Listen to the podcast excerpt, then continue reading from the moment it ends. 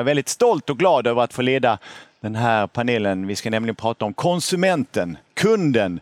Hur förändras det? Konsumenten före och sen är det affärsmodeller som måste följa med. Vem är det som driver var eller går man hand i hand? Vi har en gedigen panel på plats. Samtliga är C E Os. Och vi börjar ifrån vänster. Säger hjärtligt välkommen ifrån I C A, Anders Svensson. Tack så mycket. Och sen bredvid dig så sitter ifrån Microsoft, Helene Barnikov. Tack för det. Och sen på min vänstra sida, sida ifrån Tradera, Stefan Öberg. Tackar. Och bredvid dig ifrån Pfizer, Malin Parkler. Tackar, tackar. Och längst ut på kanten men ändå med oss, Jarno Vanna Tapio. Välkommen. Tack så mycket. Vi börjar på I C A, Anders. Det är väl inte en underdrift att säga att ni har ett bra år sett till affärsverksamheten? Ja, det är klart att vi har ju hanterat volymer som är mycket större än vad vi trodde om man tittar på hela I C A-systemet. Men jag vill säga att det är kanske ingenting som vi gläds så som vi skulle ha gjort under normala omständigheter. Men även vi har ju butiker som går bra, men vi har också butiker som går riktigt dåligt. Att ha en citybutik idag i ett trafikutsatt läge är inte en, en bra mm. idé. Att ha en fjällbutik är ingen bra idé heller. Så att vi har både och, men som helhet så har ju dagligvaror inte drabbats på samma sätt som en del andra branscher inom handeln. Vad är det som har förändrats mest hos er? Alltså mycket har ju, mycket har ju förändrats. Den mest uppenbara eh, skillnaden mot för ett år sedan det är ju att eh, vi har fått en otrolig tillväxt i e-handeln. I I C As fall så ökar vi med hundra procent mot föregående år varje vecka. Alltså det håller på att bli en stor del av vår totala tillväxt. Men också hur kunderna handlar. Man handlar mer sällan, man handlar mycket mer i butikerna. Och vi har en helt annan efterfrågan på trygghet i våra marknadsplatser. Alltså kunderna vill att vi ska säkerställa att det är tryggt att gå och handla. Och man förväntar sig också, det gör vi väldigt gärna, att vi tillhandahåller lösningar för de kunderna som inte kan gå och handla av smittskyddsskäl. Hur mycket tror du av de åtgärderna som ni har gjort nu för att det råder en pandemi, hur många av dem tror du ni kommer att ta med er in i den framtiden som vi vet ovanligt lite om? Men det som är intressant, som vi upplever det från I C A, det är att eh, ingen av de underliggande trenderna har egentligen ändrats med pandemin. Däremot så har eh, volymen skruvats upp väsentligt i vissa av dem och vissa andra av dem skruvats ner lite grann. E-handeln växte vi ju mycket med redan innan.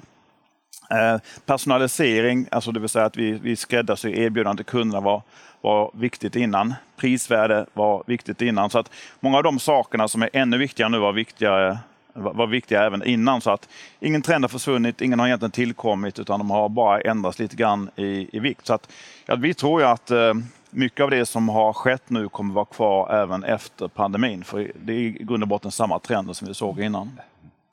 Helene, det pratas mycket om information i molnet, remote work. Hur, hur är ni i förändringen under dessa tider?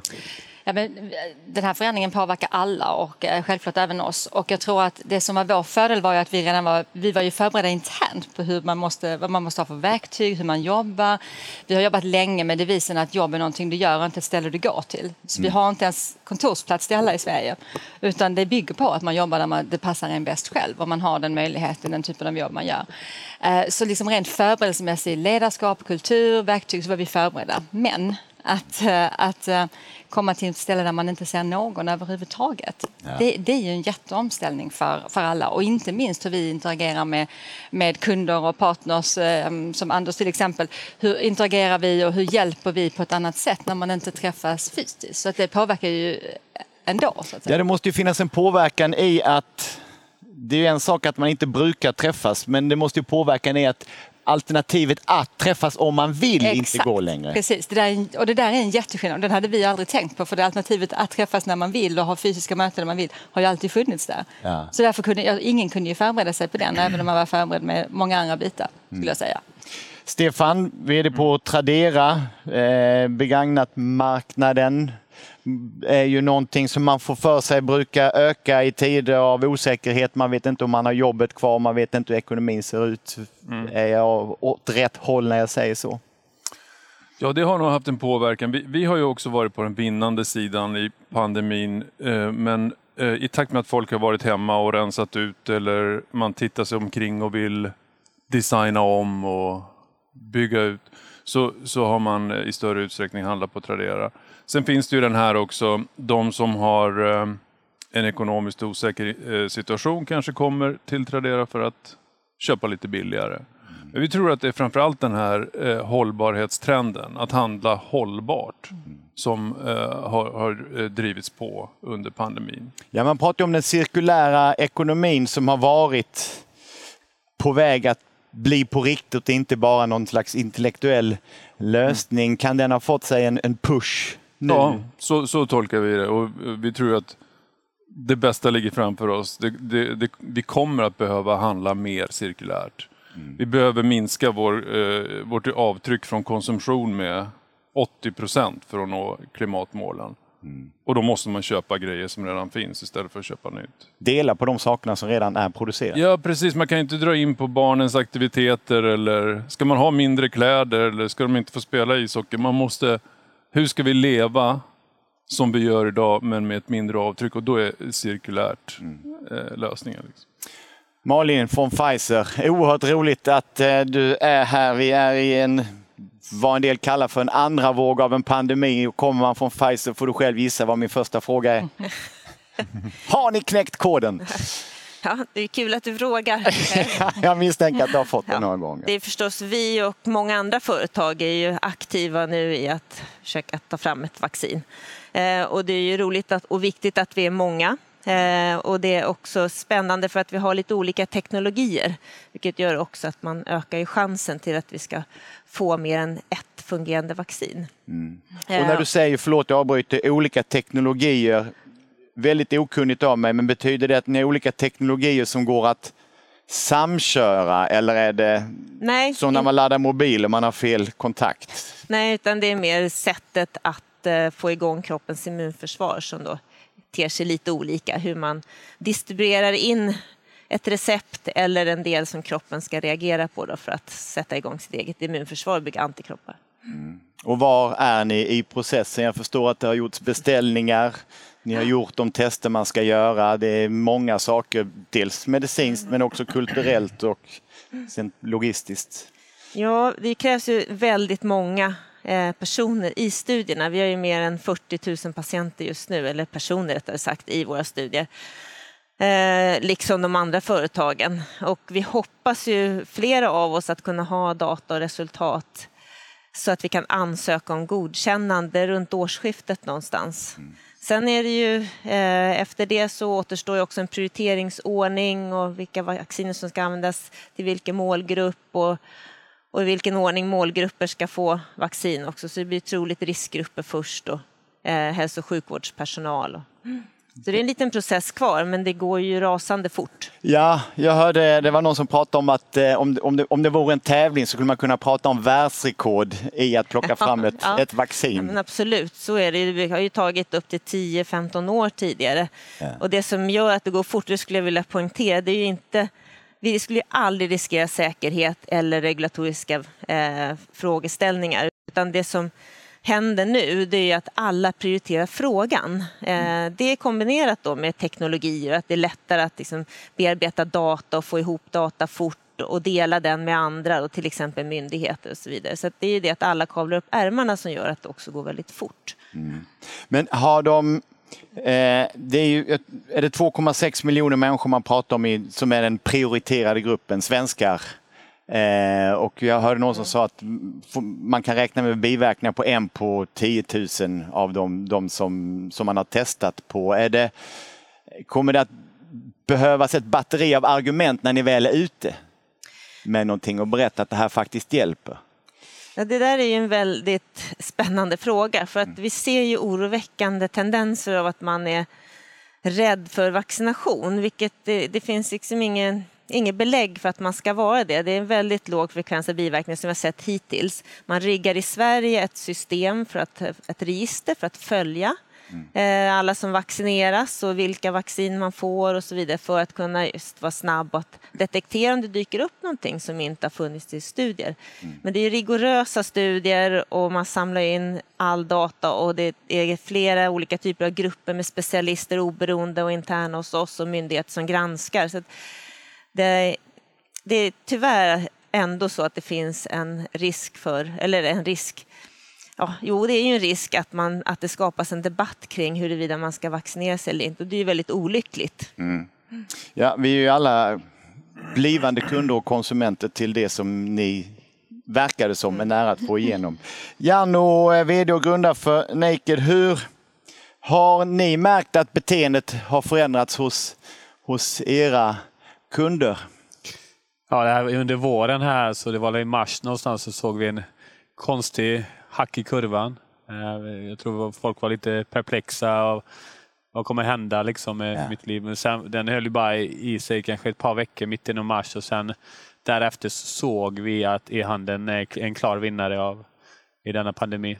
Märker man, är det liksom en sån här kurva, eller märker man från en dag till en annan att de som annars strosade runt i butikerna, att de behövde lika lång tid på sig för att upprätthålla sitt beteende på, på nätet? Vi har haft lite svårt att, men vi är ett väldigt snabbväxande bolag redan innan detta. Vi har gått från noll till två miljarder på uh, fem år. Ja. Uh, men klart, vi såg i Q två fanns det en liten anabolisk effekt.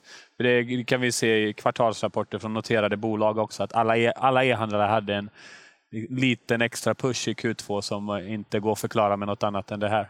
Mm.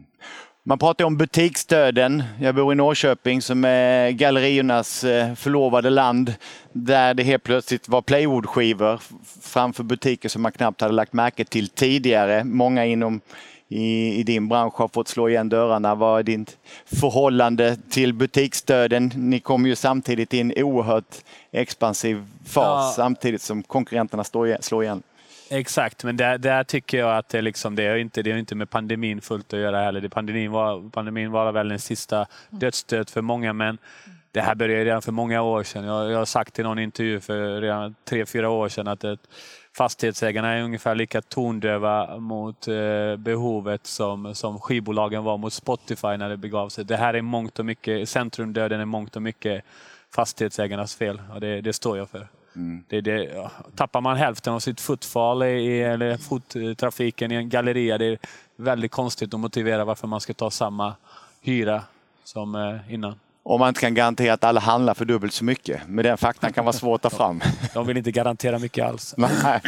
Nej, men det är intressant, för att det är ju f- flera branscher som måste förstå samma saker samtidigt för att man ska kunna göra det till, tillsammans. Så öppen fråga till hela panelen. Vem är det som, vem är det som driver utvecklingen framåt? Är det konsumenten som ändrar sitt beteende, sin medvetenhet, de får andra kravställningar?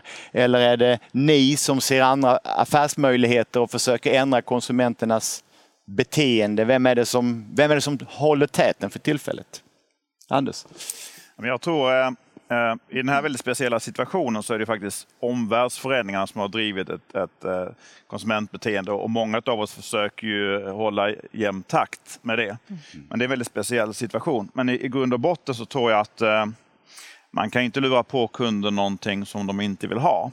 Men nu när utvecklingen går så fort, inte, inte minst på den tekniska sidan, så kan man inte heller sitta och vänta på att kunden ska ställa frågan. Nej. För då är du nummer två eller nummer tre.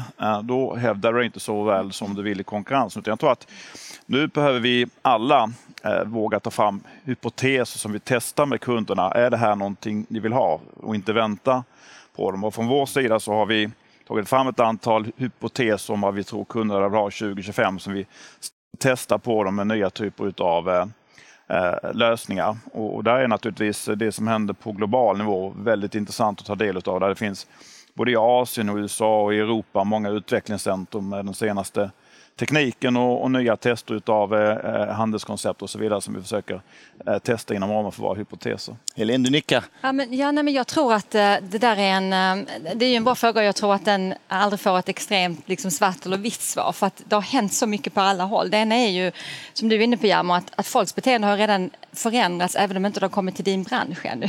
Mm. Så att, titta, liksom, att man hade, skulle ha förstått Spotify för länge sedan till exempel, eller förstått, förstått, förstått um, uppstickarna i, i fintech-branschen. Och, och liksom, det kommer ju komma någon gång till, för att det är ett kundbeteende som ändras. Och sen hur snabbt det går att ta sig till en annan bransch, det styrs ganska mycket av de stora aktörerna, eller om det kommer entreprenörer och startups som faktiskt tar in det i en annan bransch. Det jag tror som är den kanske större förändringen, det är att den här exponentiella utvecklingen inom teknik har gjort att man kan göra mycket, saker mycket snabbare om man förstår tekniken och vad det kan göra för att förflytta de här disruptiva beteenden som, som konsumenter har in i andra branscher. Så att man, man, jag tänker att ska man se de här möjligheterna, så måste alla bolag måste förhålla sig till vad är det som möjliggörs med teknik. Då måste man ha partners, intern kompetens och annat. Vad är det jag kan göra för någonting i en Tradera eller sätta upp ett Naked, och hur snabbt kan jag göra det? För det har varit helt omöjligt om inte det hade varit långt framme med tekniken. Men då är det också väldigt mycket en fråga om, om, om timing. Jag ska skicka över den frågan att mm. tekniken är här, kunden är här. Jag måste vara på, slå ner på rätt ställe. Alltså man må, ja, precis. Och jag tror också det som, som Anders är inne på. Då får man testa sig fram. Jag, jag är säker på att Jarmo har testat massa olika saker för att, för att få den framgången som, som Naked har fått. Eh, men utan att man har liksom varit extremt switched on både på mänskligt beteende, kanske inte bara i din bransch, för mänskligt beteende och vara otroligt switched on på tekniken. Det är där jag mm. tror liksom, det är där magin kan skapas, där man själv kan ligga långt fram. Mm. Tradera, hur mycket kan ni få människor att röra sig åt det hållet som ni vill i bemärkelsen av att med nya lösningar? Jag tror jag är inne på lite grann det som Anders sa här, att eh, ibland är det de stora trenderna i samhället, till exempel eh, hållbarhetstrenden. Mm. Den, den, eh, den är stor och den driver i vår riktning så att säga. Ibland är det tekniken som driver innovation. Vi har nyss lanserat bildsök till exempel. Det är ingenting som kunderna frågar efter, men, men när vi kommer ut med det och man inser att ser jag en eh, ljusstake som jag gärna skulle vilja köpa, så kan jag fota den och hitta den på Tradera. Mm. Då, då är det teknikdriven innovation. Och, eh, jag, jag tror vi måste testa, vi måste våga eh, testa. Eh, för väntar man bara på vad kunderna frågar efter, då blir man ju alltid en följare. De är alltid nummer två. Liksom. Ja, och man måste ju vara en ledare, i synnerhet om man är en som, som kommer ifrån ingenting till väldigt mycket på kort tid. Att skulle ni slå av på takten för tidigt, så skulle det bli svårt. Hur ser ni på innovationen, följa trender och veta? Man ska ju inte alltid vara ledaren heller. Det är ju oftast att andra... Andra musen för osten liksom. det, det, det är väldigt, det kallas ju early bleeder ibland, när du tajmar marknaden fel. Mm. Vi insåg väl att, jag har gjort två resor inom mode på nätet, en på tio år med mitt första bolag Nelly, och det var ju mer en timing att jag fattade att tjejer i Jokkmokk vill välja mellan trehundra svarta klänningar istället för att välja mellan tre i Jokkmokk centrum, och så får det levererat dagen efter. Så det var ju mer en timing. Andra svängen jag kom innan insåg vilket getingbo det här är liksom. Men det jag insåg i andra svängen var ju globaliseringen. Folk är mycket mer öppna för cross-border shipping liksom, att eh, vi kan attrahera kunder från Belgien och så vidare. Eh, Så det insåg jag. Men sen min, hela min rational var ju att även om modebranschen inte skulle växa i sig, så är migreringen från offline till online, det går inte att stoppa den längre. Vi är past det här point of no return. Den är ungefär när det är femton procent penetration. Och det, det är klart, så vi har, det är enorma mängder modepengar som flyttas till nätet nu, speciellt nu när gallerier får stänga ner. Och det är klart, så att det, det, det, vi är mångt och mycket har medvind makroekonomiskt, att vi råkar vara digital first då, som vi kallar det. Så det gäller att tajma de stora trenderna som finns där ute. Så det är klart, öppna butiker nu är inte jättesmart. Nej, men hur kommer till er som har butiker, jag pekar, ni sitter längst ifrån varandra, så det är inte för att jag är skelögd, utan det är där. Ni som har butiker och stora på nätet, om vi använder den slarviga, slarviga beskrivningen. Vad kommer relationen... Logga in, handla, gå till butik och handla. Hur kommer den relationen att förändras, tror du? Nej, jag, jag tror ju dock att det inte pure players liksom är bara nätet som kommer. Det bästa klart är ju om liksom kombinationen nät och butik. För, för kunderna gör ju ingen skillnad. För dem är det liksom ett varumärke och jag vill handla där och lämna där och beställa hem där. Det är det absolut ultimata. Men just nu när det finns den diskrepansen mellan vad, vad man borde betala i hyra, så är det inte smart att gå ut nu. Jag väntar ju på en liten på en sättning på marknaden. Sen har vi alltid tio butiker igång kanske för att testa och lära oss, men det är mer en liksom experimentdel hos oss. Men vi tror ju givetvis att i långa loppet så kommer vårt företag också finnas i fysisk värld. Vi säljer till massa andra fysiska återförsäljare. Vi har över tusen återförsäljare i Europa som säljer varumärket. Och när vi frågar våra kunder hur, uppfann, eh, hur, hur hittar du vårt varumärke, så en av topp tre anledningarna var den fysiska världen. Mm. Så det in, drar in människor på webben och vice versa. Mm. Men du kan inte idag bygga ett varumärke fysiskt först. Du först måste bygga en digital efterfrågan. Därefter kan du ha långa köer till butikerna. Mm. Men jag tror att... Eh...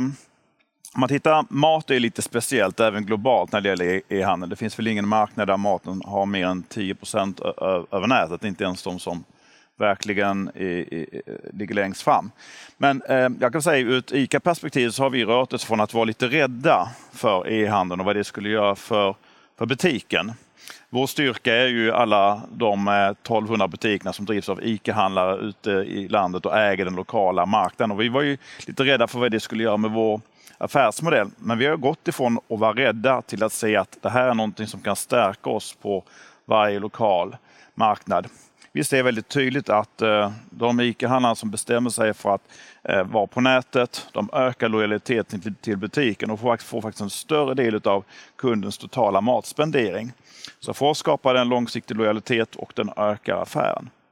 Och sen säger också matbutikerna, inte minst ICA då, vi finns ju i tvåhundraåttiosex av tvåhundranittio kommuner runt om i Sverige. Vi, vi är i många samhällen hubben.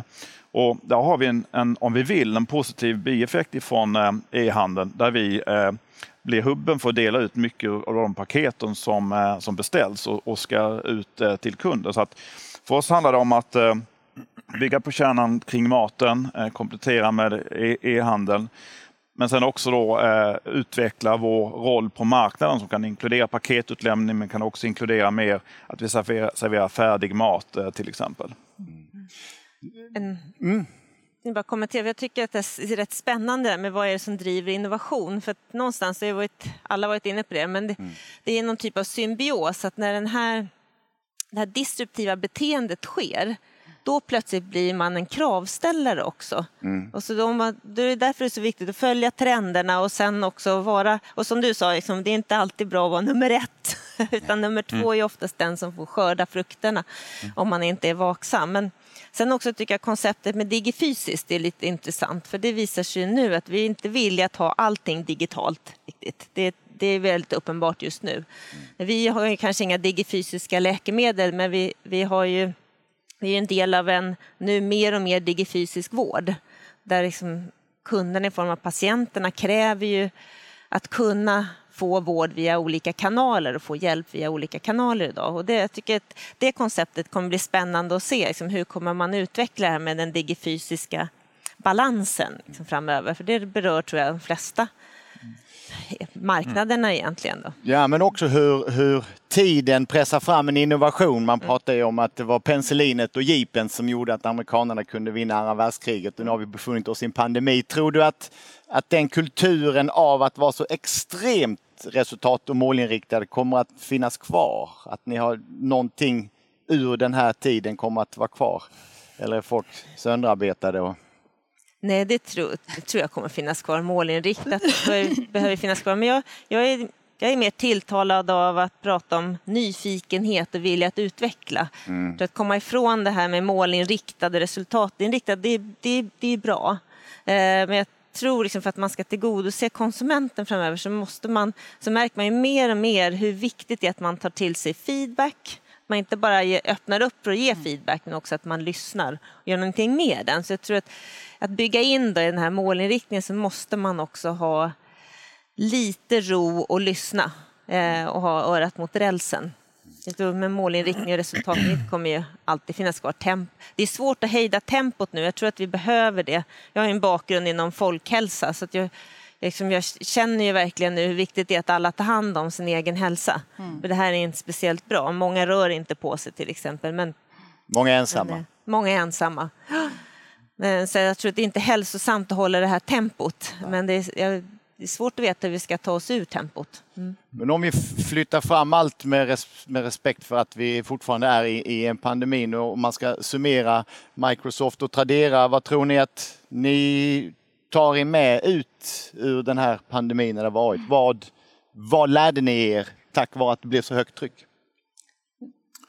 Du kan, vill du börja, Stefan? Ja, eh, om, om vi börjar bara internt och hur vi jobbar. Så eh, har vi ju lärt oss att jobba remote. Mm. Eh, och vi har bestämt i företaget nu att vi är hemma åtminstone till september. Och det funkar rätt bra. I början funkar det alldeles över förväntan.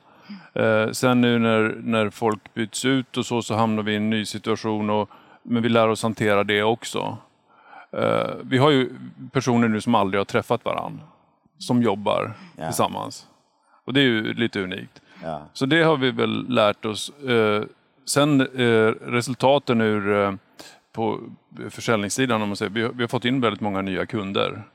Jag tror världen har blivit lite mindre eh, med pandemin. Alltså det var eh, street smart att klicka hem någonting från Kina för några år sedan. Men nu rynkar man lite på pannan eh, åt det.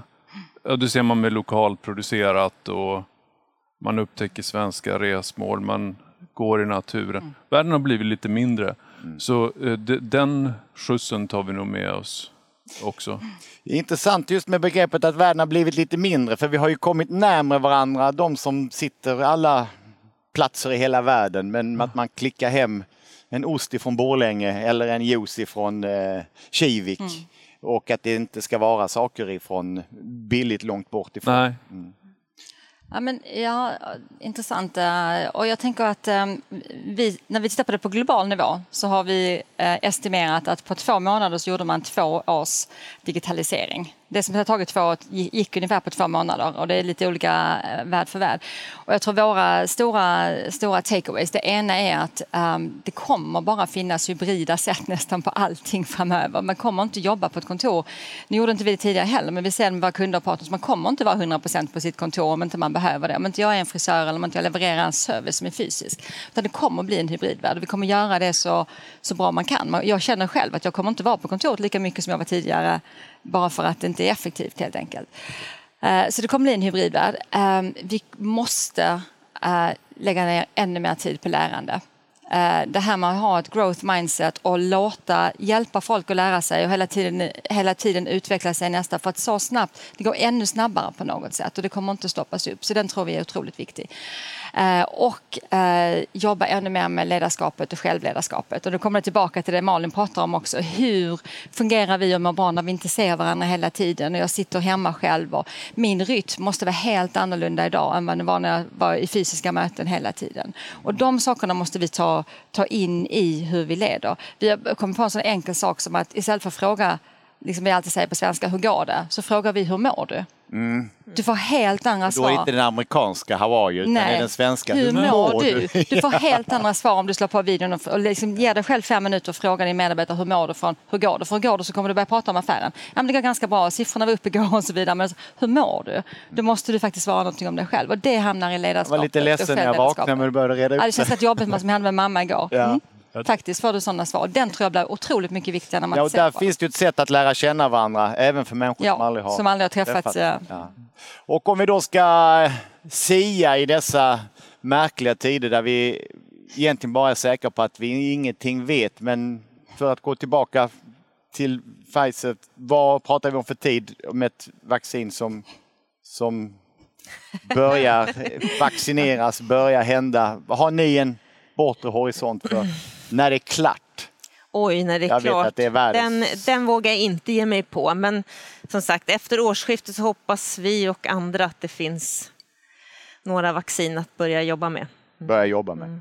Mm. Något sista. Nej, för mig är det liksom, jag kollar ju på människans beteenden och jag är liksom lite för dum för att fatta allting, men botten så vill vi tillbaks till det som var. Jag kollar på filmer från Nya Zeeland idag. Det är konserter för trettio till fyrtio tusen pers nu. Där mm. de är kramas och det känns helt surrealistiskt. Mm. Jag tror efter det här så kommer vi få en sån renässanstid. Glada tjugotalet eh, här när ni har fixat så att vi kan kramas igen. Så, så jag är helt övertygad att vi kommer ta, det kommer studsa tillbaks. Ja. Eh, konsumtionen och allt annat. Och vi vill, vi, nu är vi väldigt medvetna om vår dödlighet och då kommer en rekyl om att vi vill leva. Mm. Så att sen kommer vi att bli väldigt medvetna om vår levandehet. Mm. Ett Exakt. Ord som jag faktiskt aldrig hört innan. Tack så jättemycket för att ni kom allihop och tack så jättemycket för att eh, ni har tittat, ni som har gjort det. Vi kommer att vara tillbaka tio fyrtio och då ska vi diskutera hur A I, artificiell intelligens, kan nyttja sin hållbar utveckling. Bland annat med S J:s vd, vd Monika Lingman, Mia Bonell från eh, Axel Johnson och eh, Peter Lundini från Huawei. Det är om en stund eh, det, så att nu får vi ägna oss åt fritt valt arbete. Men så ses vi här igen. Tack så jättemycket för att ni var med, hela panelen. Tack så mycket. Tack. Tack. Tack.